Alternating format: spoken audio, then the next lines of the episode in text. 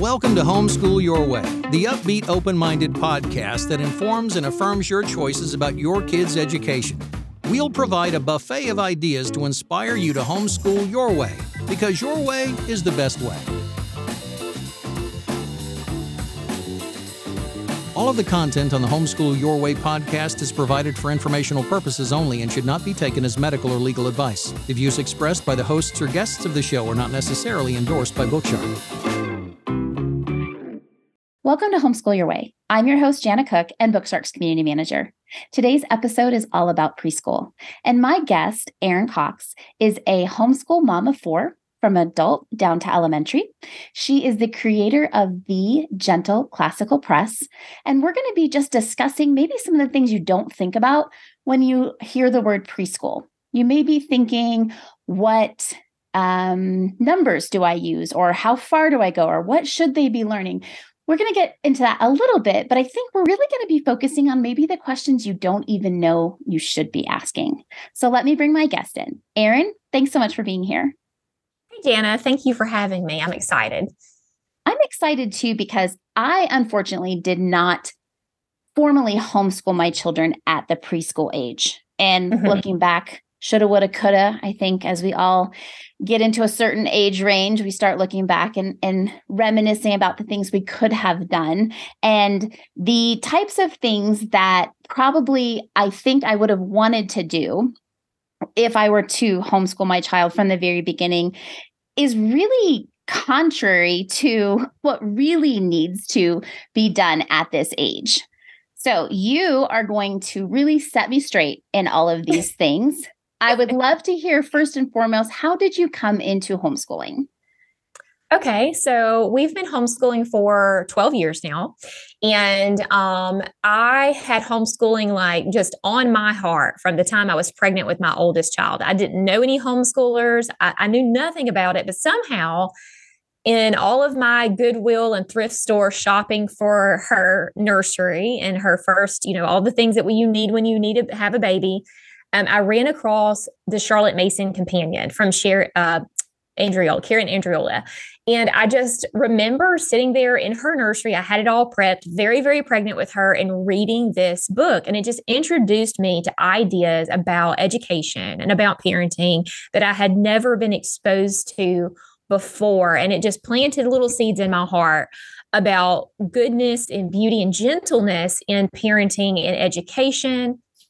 And all the things that are our education that were very contrary to what I would have considered education, being a public school student myself. And so I just kind of like those little seeds were planted and but I needed to work. I could not just, you know, not work at that time. And so uh, fast forward a few years, my younger um, daughter was just starting preschool. My older daughter was in second grade and I was in a super stressful job. Like one of those jobs that's just like if I don't leave this job now I'm going to lose my sanity. And I just quit one day.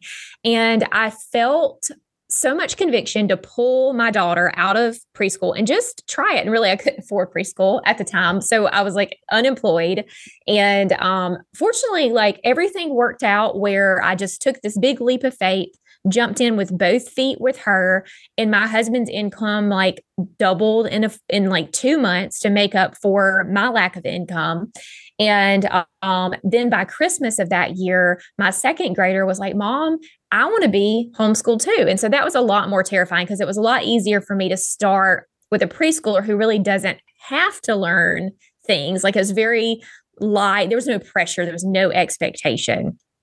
So over Christmas break that year, I pulled my older daughter Isabella out of second grade and we just kind of gave it a test run during that, you know, that 2 week period and we started with um, Little House on the Prairie because why not? You know, and we just did all the things that that they would do. We smoked meat and everything that they did in there that I could think, oh, we can do that. We just kind of jumped in, I guess, with very much a like a unit study, hands-on learning because that was so important to me. That's what I felt like I missed out on in education was just experiential learning.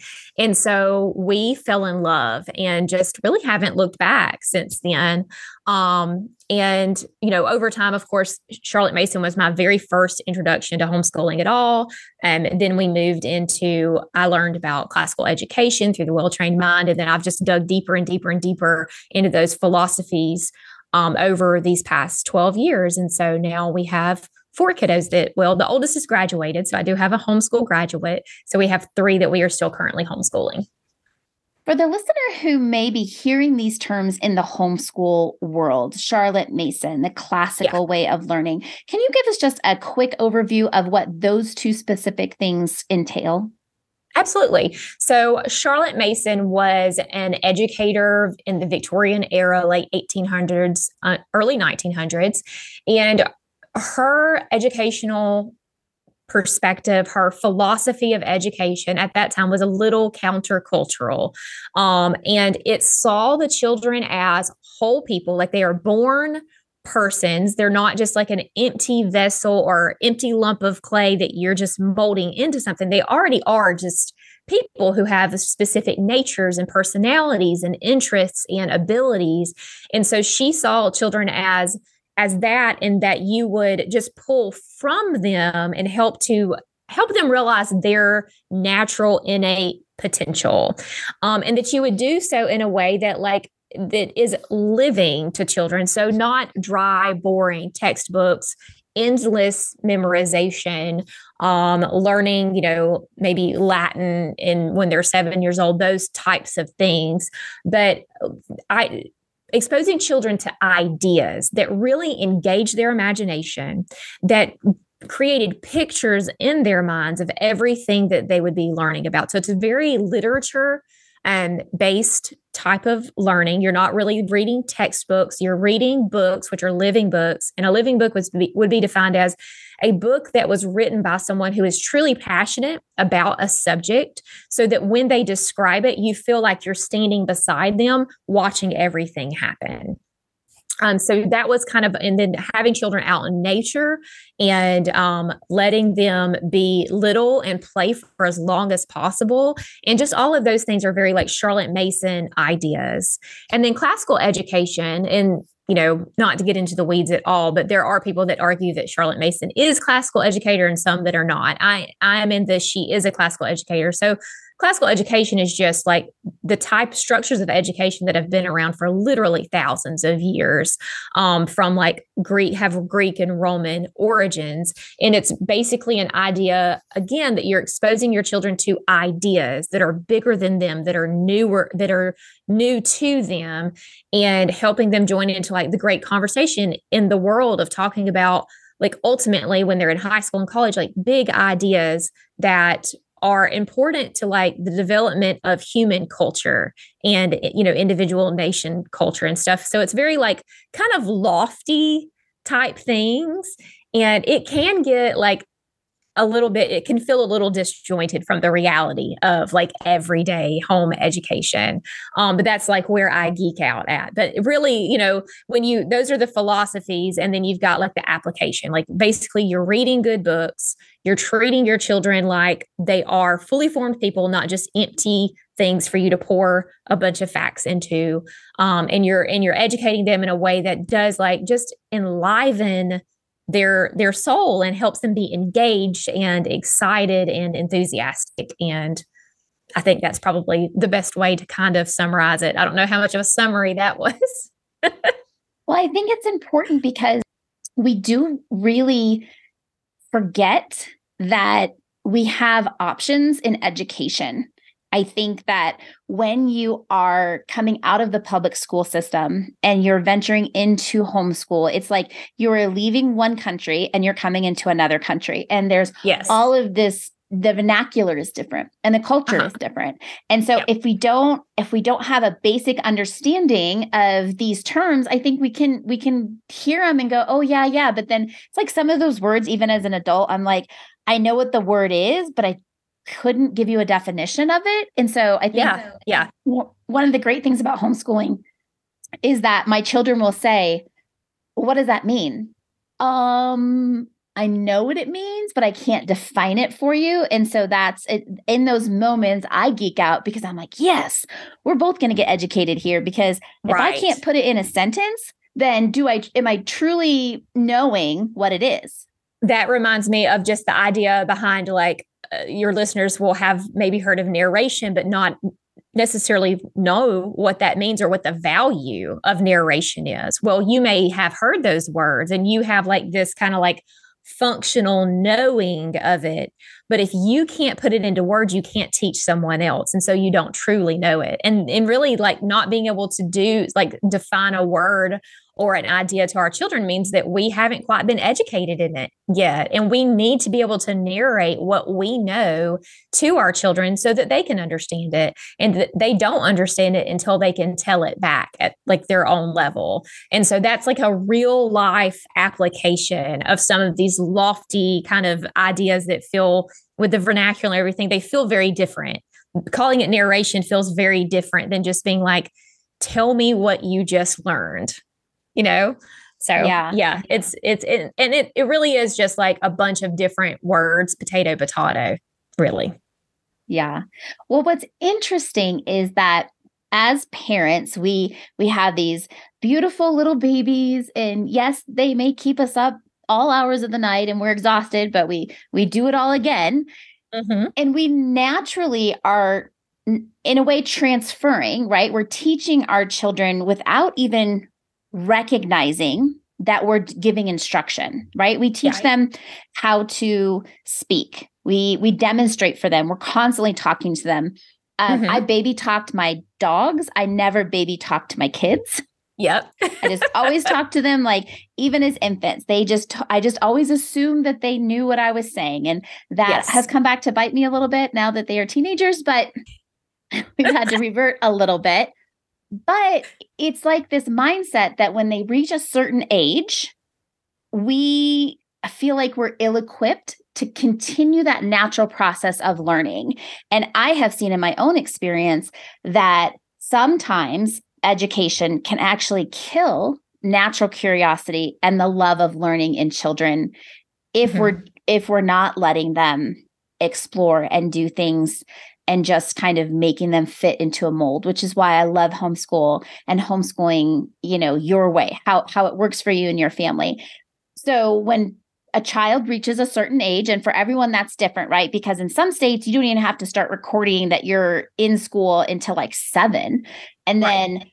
i started preschool with my youngest when she was 3 and that was partly just more daycare than anything. I'm, I'm just going to say yeah. it out loud in my own experience for me but when we start talking about preschool, is yeah. there really is there really an age that that starts in the homeschool arena? If you can I guess de-school your yourself enough, like kind of unpack what you believe education is and and get away from the whole sit down workbook, textbook, writing things, testing, like that formulaic that we are like if you went to public school which is most of us and even private school if you went to a traditional school setting that is automatically what we think of. And so if you think of school that way then then really you don't want to really start doing anything until they're like six or seven. That would be kind of what charlotte mason would say would be six but if you look at living as an education, and that's what home education is, and it takes, I say, years and a lot of conscious and intentional effort to unpack all of that and get away from all those schoolish expectations and really start to see every experience and every moment as a way to educate your child. Then education starts from, you know, the from birth like you said you went through we teach them to speak we teach them to eat we teach them to use the potty. And if you can do those things you can teach your child anything. If you can be patient enough and kind enough and faithful enough to teach your child those things then there's nothing that you cannot teach them. And so when we think of like the that kind of like formal preschool sit down type stuff yes like that's more of don't do preschool. If that's what you want to do for preschool just let them you know wait till they're ready for kindergarten first grade. Um, for our philosophy of education when it comes to preschool we start around two or three because the goal is habit formation and character formation. Once our child has begun to really get control of like their limbs like their body and they know how to feed themselves and they're able to go and you maybe be potty trained or maybe be potty learning but when once they're at that point then they can start to really pay attention to things that are outside of their body. I like to i like to think when i look back at all four of my children they would go through these different seasons of like where they were very much in their body with a lot of physical development.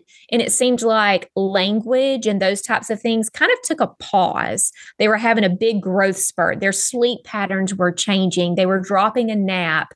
They were eating a ton of stuff at one time. You know, when they go through those physical changes, they're not quite like I feel like in their in their head, but then all of a sudden the physical will slow down and we get a ton of new oral um, language and a bunch of new, like we go from, you know, short incomplete sentences to speaking incomplete sentences and asking more questions and following three step directions and all these different types of brain work type things. And so for me, whenever we see our children kind of like settle into their body and a lot more of their development kind of shifts upstairs into their minds and they're starting to really have the language explosions and following longer directions and being more attentive when you're speaking to them when they can repeat back to you what you've just said to them those types of things in, in short phrases um, then to me that's when you can start to do quote unquote preschool work and preschool again as we define it not sitting down and doing workbooks um, and so that again is all about character formation and habit formation for us because the fact of the matter is your child does not need to know their alphabet until they're in, you know, kindergarten or first grade. Like that's you can expose them. There's nothing wrong with that at all. Um, but the right expectation would be that who they're becoming, their ability to listen, to obey, to have self control, to respect others' um, space to pick up after themselves, to brush their teeth, to take care of their bodies and, and understand who their family is, who their community is, where they belong in the world, who's a safe person, who's not a safe person, how does my body work, where does my food go when I eat.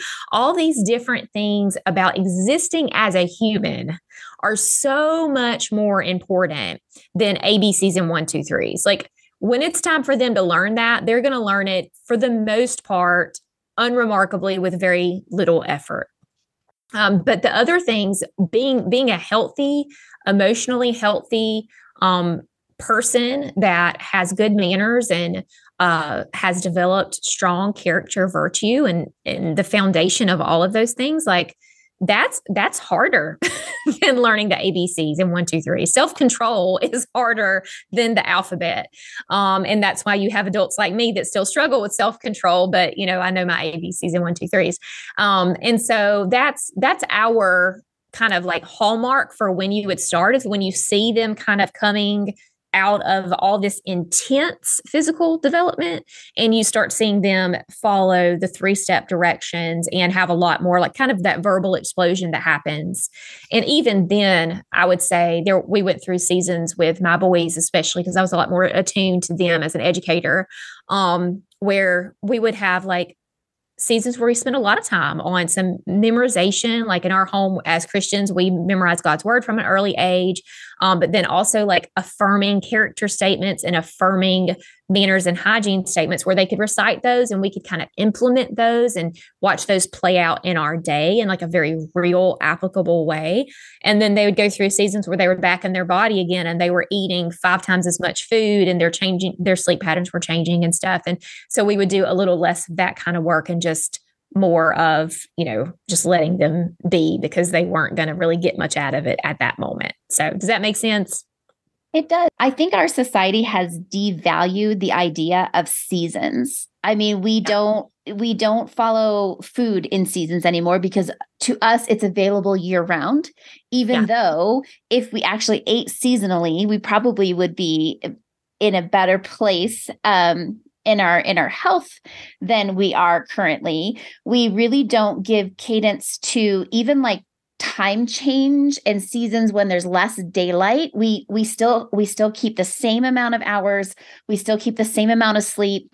Unless you're like me and you're like you know what? I'm just giving into this and i'm going to have to sleep more in the winter. Yeah. um but but really what you're talking about is being intentional with the seasons in our children as they are going through their different development stages and yes. i would say that there are some parents who understand on a surface level and they're not even really paying attention to the fact that they're understanding that and they're moving through it.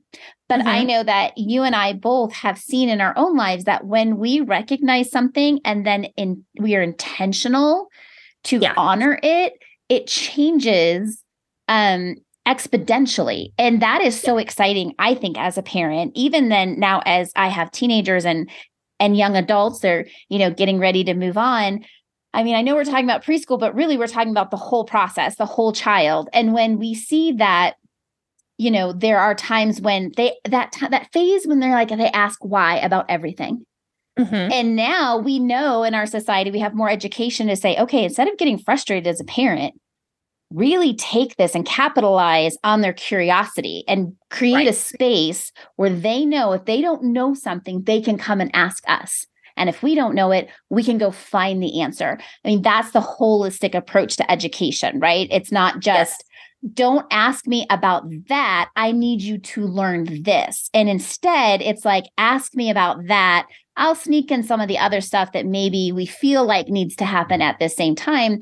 But yeah. it's really honoring the seasons and the development. And I don't know about you, but you know, I feel like most people in America read what to expect when you're expecting yeah. And we, I mean, we're on there, even though we've read it, we're back on there in the same week, like what's happening with my baby right now. And yeah. and so we honor those seasons even as they are developing inside of us. Mm-hmm. And I think it would be beneficial for people to remember to honor those seasons as they are developing from birth all the way into adulthood. And I would even argue as adults, we need to continue yes. to honor those seasons for us, but recognizing that there are times where they are naturally more curious because their energy isn't spent in growing bones and mm-hmm. All of those other things. And then, you know, their mind is expanding. So I really like how you, um, how you put that together that those two things are you know one energy has to be used there what is that um, energy is neither created nor destroyed so it right. just moves right so we need to be mindful of that you've been asking for it and now we have it payment plans bookshark now offers an in-house no interest no fee payment plan that spreads your payments over three six even nine months you'll see this new option when you check out Select credit card, then choose payment plan. You'll still get your curriculum immediately with speedy FedEx shipping, but you won't have to pay the full amount all at once. What a relief to the budget, right? Find details, restrictions, plus a payment plan calculator on the Bookshark website under About. We're making it easier than ever to fit the best secular literature based curriculum into your budget. So when we're talking about readiness and we see those and we can honor those things as we see our child developing, let's talk about the habit forming. What does that look like at this age? So the way that we do things in our in our home and in our program like gentle classical preschool is that we pick just a few um, things to focus on at a time because habits are developed through repetition and intentionality. We're always developing habits. It's just whether we're developing the habits that we want to develop or not. So we pick, um, I know in, in our preschool program, because I feel like just fundamentally, these are the three most important ones is um, attention and um, self control and obedience, I believe, because you can't obey until you can pay attention. Like you can't do what someone told you to do if you can't sit there and actually listen to what they're telling you to do. So those are three kind of like character habits that we want to develop. So it's so important um, to have a definition for what a character trait is. Um, I am just trying to think like I have self control. I think before I act and I put others first. I have self control. We even have a song for it. And so, like, it just giving our children, like, not just have self control or be attentive, but be attentive, listen with your eyes, your ears, and your heart. Like being able to have those very short statements that not only help you to explain what your actual expectation is from this word, but then be able to like very specifically indicate like what is self control? Like I think first before I act. And I can put other people first. Like I can hold myself back and put other people first. And just having those working definitions, like as an adult, I mean, like when I was exposed to the idea of having actual working definitions for character traits, like my mind was blown. It it made those character traits more tangible to me in some way. Like I kind of like kind of like you were talking about like I know what self-control means, but I can't define to you. Well, we need to be able to define to them any type of character that we want them to have so that they can say what it is that we're shooting for. And then we use those definitions over and over and over again. So throughout, and, and it might be for a whole like three month period we're going to work on attention. Okay, are you looking at me with your eyes? Or do I have your ears? Do I have your heart? You know, and every time you're really trying to talk to your child, uh, requiring the attention of those three things to help them develop the habit of all through all of it. My eyes, my ears, and my heart are all focused on mom right now, are all focused on dad because they're telling me something that I need to listen to. And just those definitions have been um, kind of like so we have definitions for every type of virtue imaginable because we want we want parents to have the language to help their child develop the skill because that's very important. We're giving our children language. So a lot of times we think once our kid gets to that like I guess maybe around four. A lot of times they have a very good, strong command of the English language. They may still glide and have some speech things, but they do fully understand so much and they're able to articulate so much. But our job with helping them develop language is not done at that point at all because there are still so many concepts that they still need some teeth to it. They need the words to put some teeth to it. And they can't know what it is if they don't, if they can't define it, just like we can't know it either. Um, and so that's that's what the habit formation is for us is understanding what the habit is that we're shooting for, being able to define the habit, and then habitually repeating that over and over and over again until it's time to maybe move on where they seems like they have a good command of attentiveness or self-control and then, so those are our virtue habits that we focus on. And those take much longer than something like I can brush my teeth, right? Or I can brush my hair, or I can put my pants on by myself, those types of things. So then we have like a manners and hygiene type thing where that's our intentional focus about those types of things like self care. Um, and then, you know, not interrupting people when they speak or um, you know, having like self, you know, applying self-control situationally. How do we how do we have self-control at the dinner table? How do we have self-control out in public? Those types of things.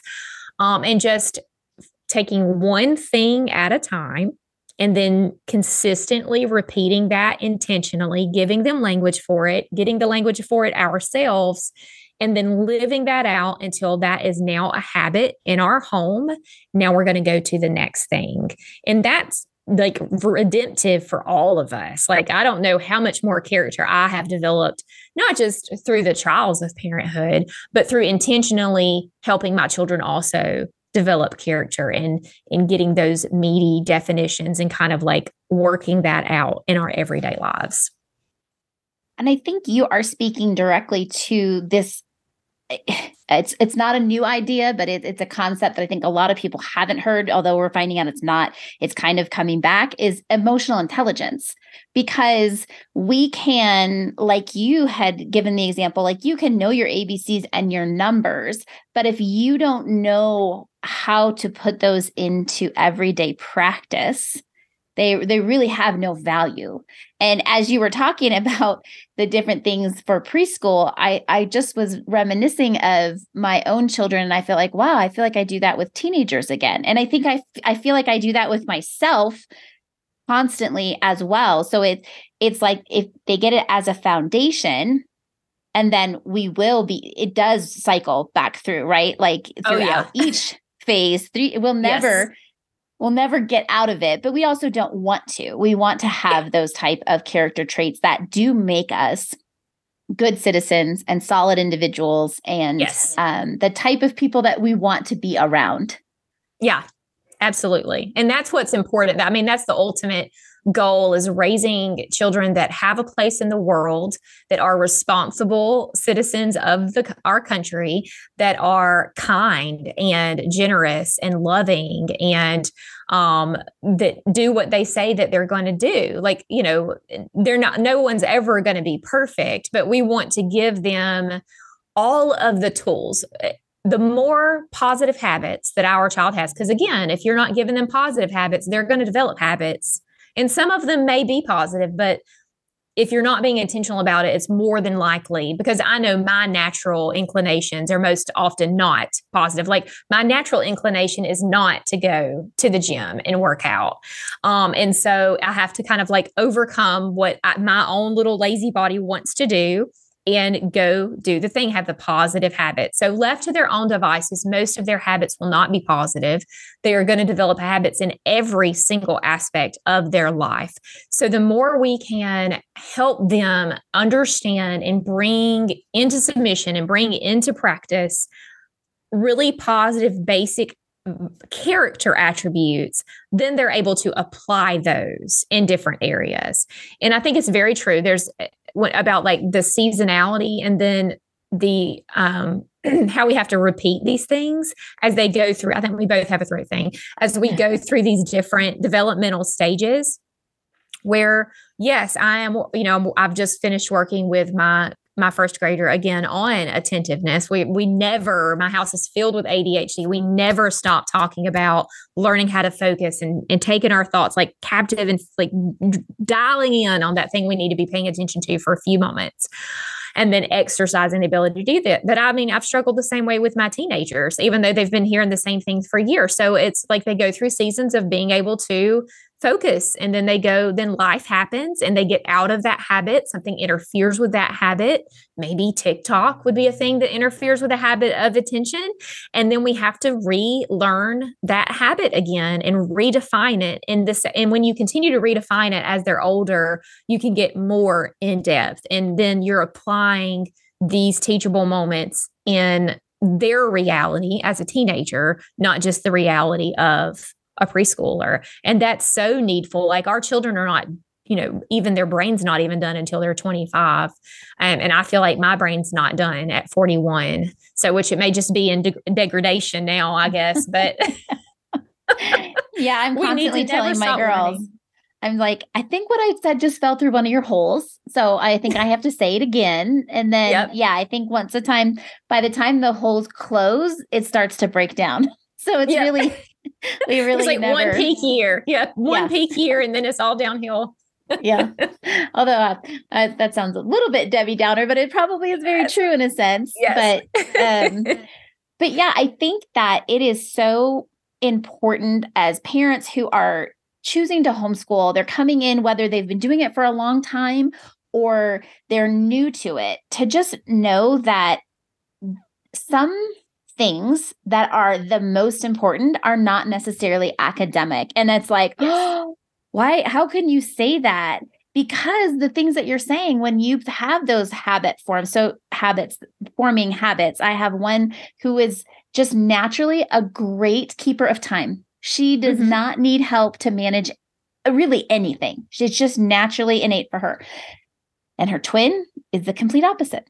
She it's like it's like somehow it it broke up and one got uh, these extremes in in my children but and it's like she gets frustrated with me even now at almost 18 when i'm constantly like hey checking in where you at with that and the answer is she needs to be doing it but she doesn't want to admit at this point that she needs to be doing it but that's yeah. what was it that's what it was like when she was four too. I mean, there yes. are some things yes. that there are some things that we're never going to master because right. of personality and traits, but it doesn't mean we give up and just say, yeah. "Oh well, that's that's just not how we operate, so I guess it's going to be okay." But I think that going back to your your attention and hearing with your eyes, your ears and your heart, how many times can you and I listen to something with our we're focused we we appear to be focused we even appear to be listening and yet i am making a list of things i'm doing later like i i am so guilty of it and when you said not interrupting people i get really passionate when i'm at when i'm in conversations and i want to jump in and and my husband had to point out to me he was like you know you interrupt people quite a bit and i i was like Ugh that was hard to hear, but but needed. Do it, it very much yeah. needed, and it was spoken in love, which I appreciate. And so I am I am more aware of it. I still do it, but I am definitely doing it less. I'm more aware. But these are skills that nobody ever sat down and said, "Hey Jana, we know you have a lot to say and you're going to contribute a lot when you say it, but you need to just wait. You need to really be listening instead of forming formulating your reply you need to listen. And again, I think in our society as a whole, we don't value the pause. There is no time for pause. And so when we can take a step back and go, okay, that's why I, I see why now people have like a second set of children, right? Like you think that they're done, but then they start over and you're like, that's us. Why? Yes. Why would you do that? but I, I, you know, the more I learn, I'm like, oh, I would have done things so differently. And so I think part of the beauty of having conversations like this is that, okay, I'm not going to start over. I'm good. I hopefully will be a valuable resource to my children when they decide to have children. Mm-hmm. But we can then tell people who are just coming into it, like, hey, yeah, maybe we did or didn't do it or you know, have you ever thought of it this way? And and this is why. So again, when people hear preschool, they think academics and and learning in a in a traditional way. To me, mm-hmm. preschool is all the time. Well, I love what you talked about about, you know, part of our culture like no one ever sat down and said to us, you know, your example about interrupting people. And so we like to go one step further and not just say, because I am like the world's, I am so keen on my kids not interrupting because I'm so bad about it. But, and I think too, like, some of it's just how your brain works. Like if you have a very fast paced brain, I've already moved through what I believe you're going to say. I've finished it out in reality and I'm now responding to it. And and me and my sister both finish people's sentences all the time. And my husband's freaked out by the accuracy. Like I've never finished, I could finish a stranger's sentence and I'm not going to have gotten it wrong. Like I'm 100% on that, which is rude. And you should not finish people's sentences. But it's just like, you know, my brain already got there.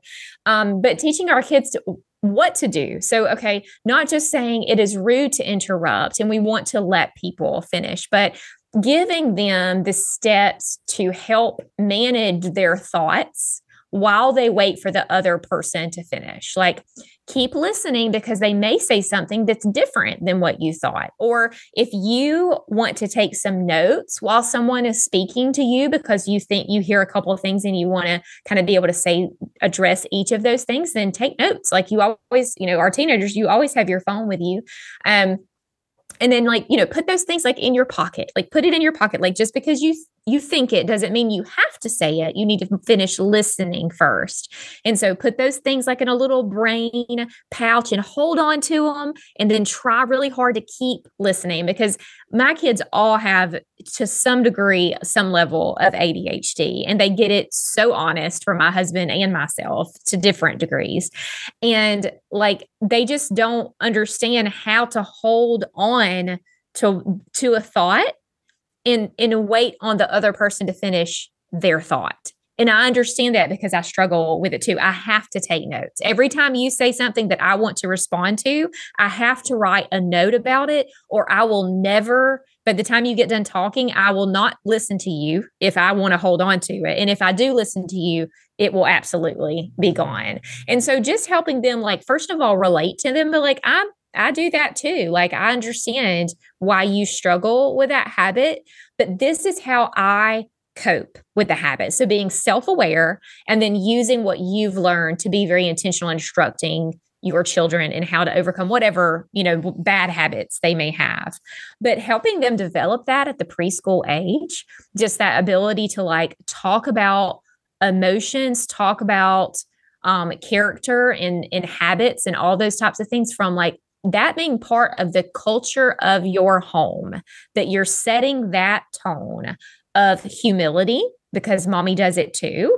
And this is how I do it. And just being able to admit wrongdoing or unhealthy habits or unkind habits or whatever they may be.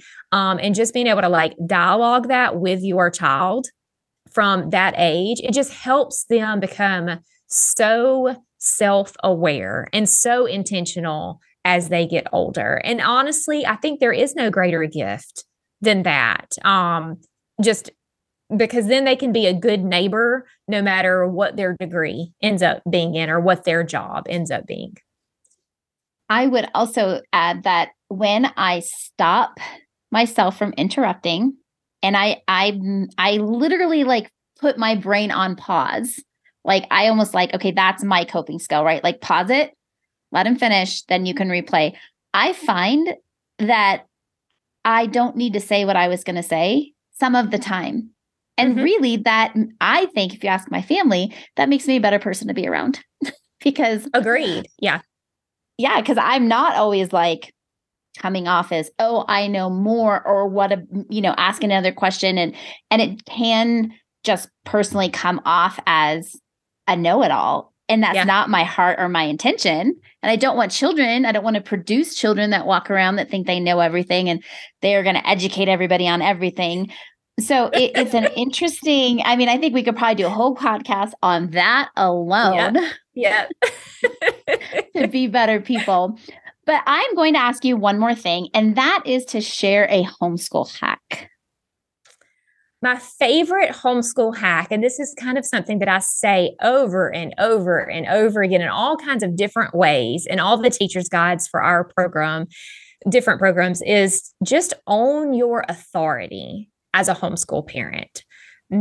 Your home, your home is yours and therefore the education that takes place in it is yours as well. And so and I know this can vary by state based on regulation. So I will throw that little disclaimer up and I sometimes forget that I live in Alabama. And so we have basically no regulations to really speak of whatsoever. So we don't ever have to do testing or anything like that. But to the extent that you are legally able to, own the authority over your your home education experience.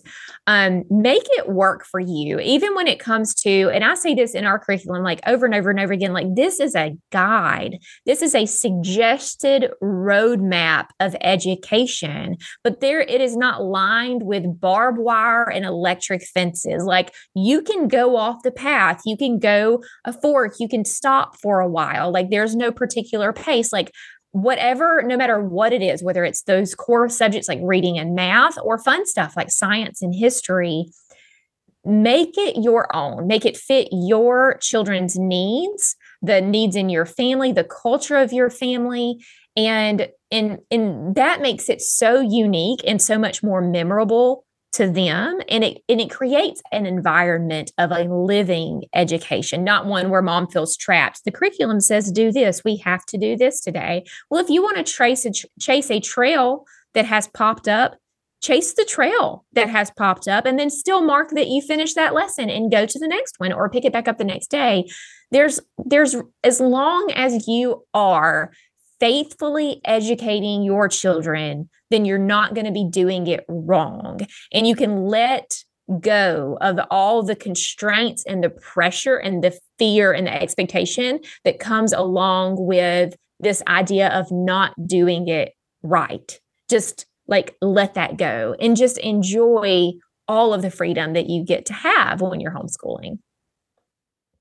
That's a super important thing to remember, I think, regardless of how long you've been doing this, because I think we can kind of forget as we get into rhythms and seasons, and we kind of have to be reminded of those basic um, tenets of why we choose to homeschool and what it really does afford us. Erin, I want to thank you so much for coming on today. If someone wants to get in touch with you, read more about um, your curriculum, where could they find you? Um, the easiest thing to do is just go to shopgentleclassical.com. We have um, that, our blog is linked there as well. And then all of our teachers' guides are free. So if someone wants to kind of figure out what we're all about and learn more, they can download those completely for free in their entirety. And um, they can also email us and contact us through that as well. And we're also on Instagram and Facebook. Um, it's like gentle underscore classical underscore press on Instagram or just search Gentle Classical pretty much anywhere and we will pop up. Great. We'll also put that information in the show notes. We want to thank you guys for listening today. Erin, thank you so much for being here. Thank you, Jana. I really appreciate it. Until next time, bye bye.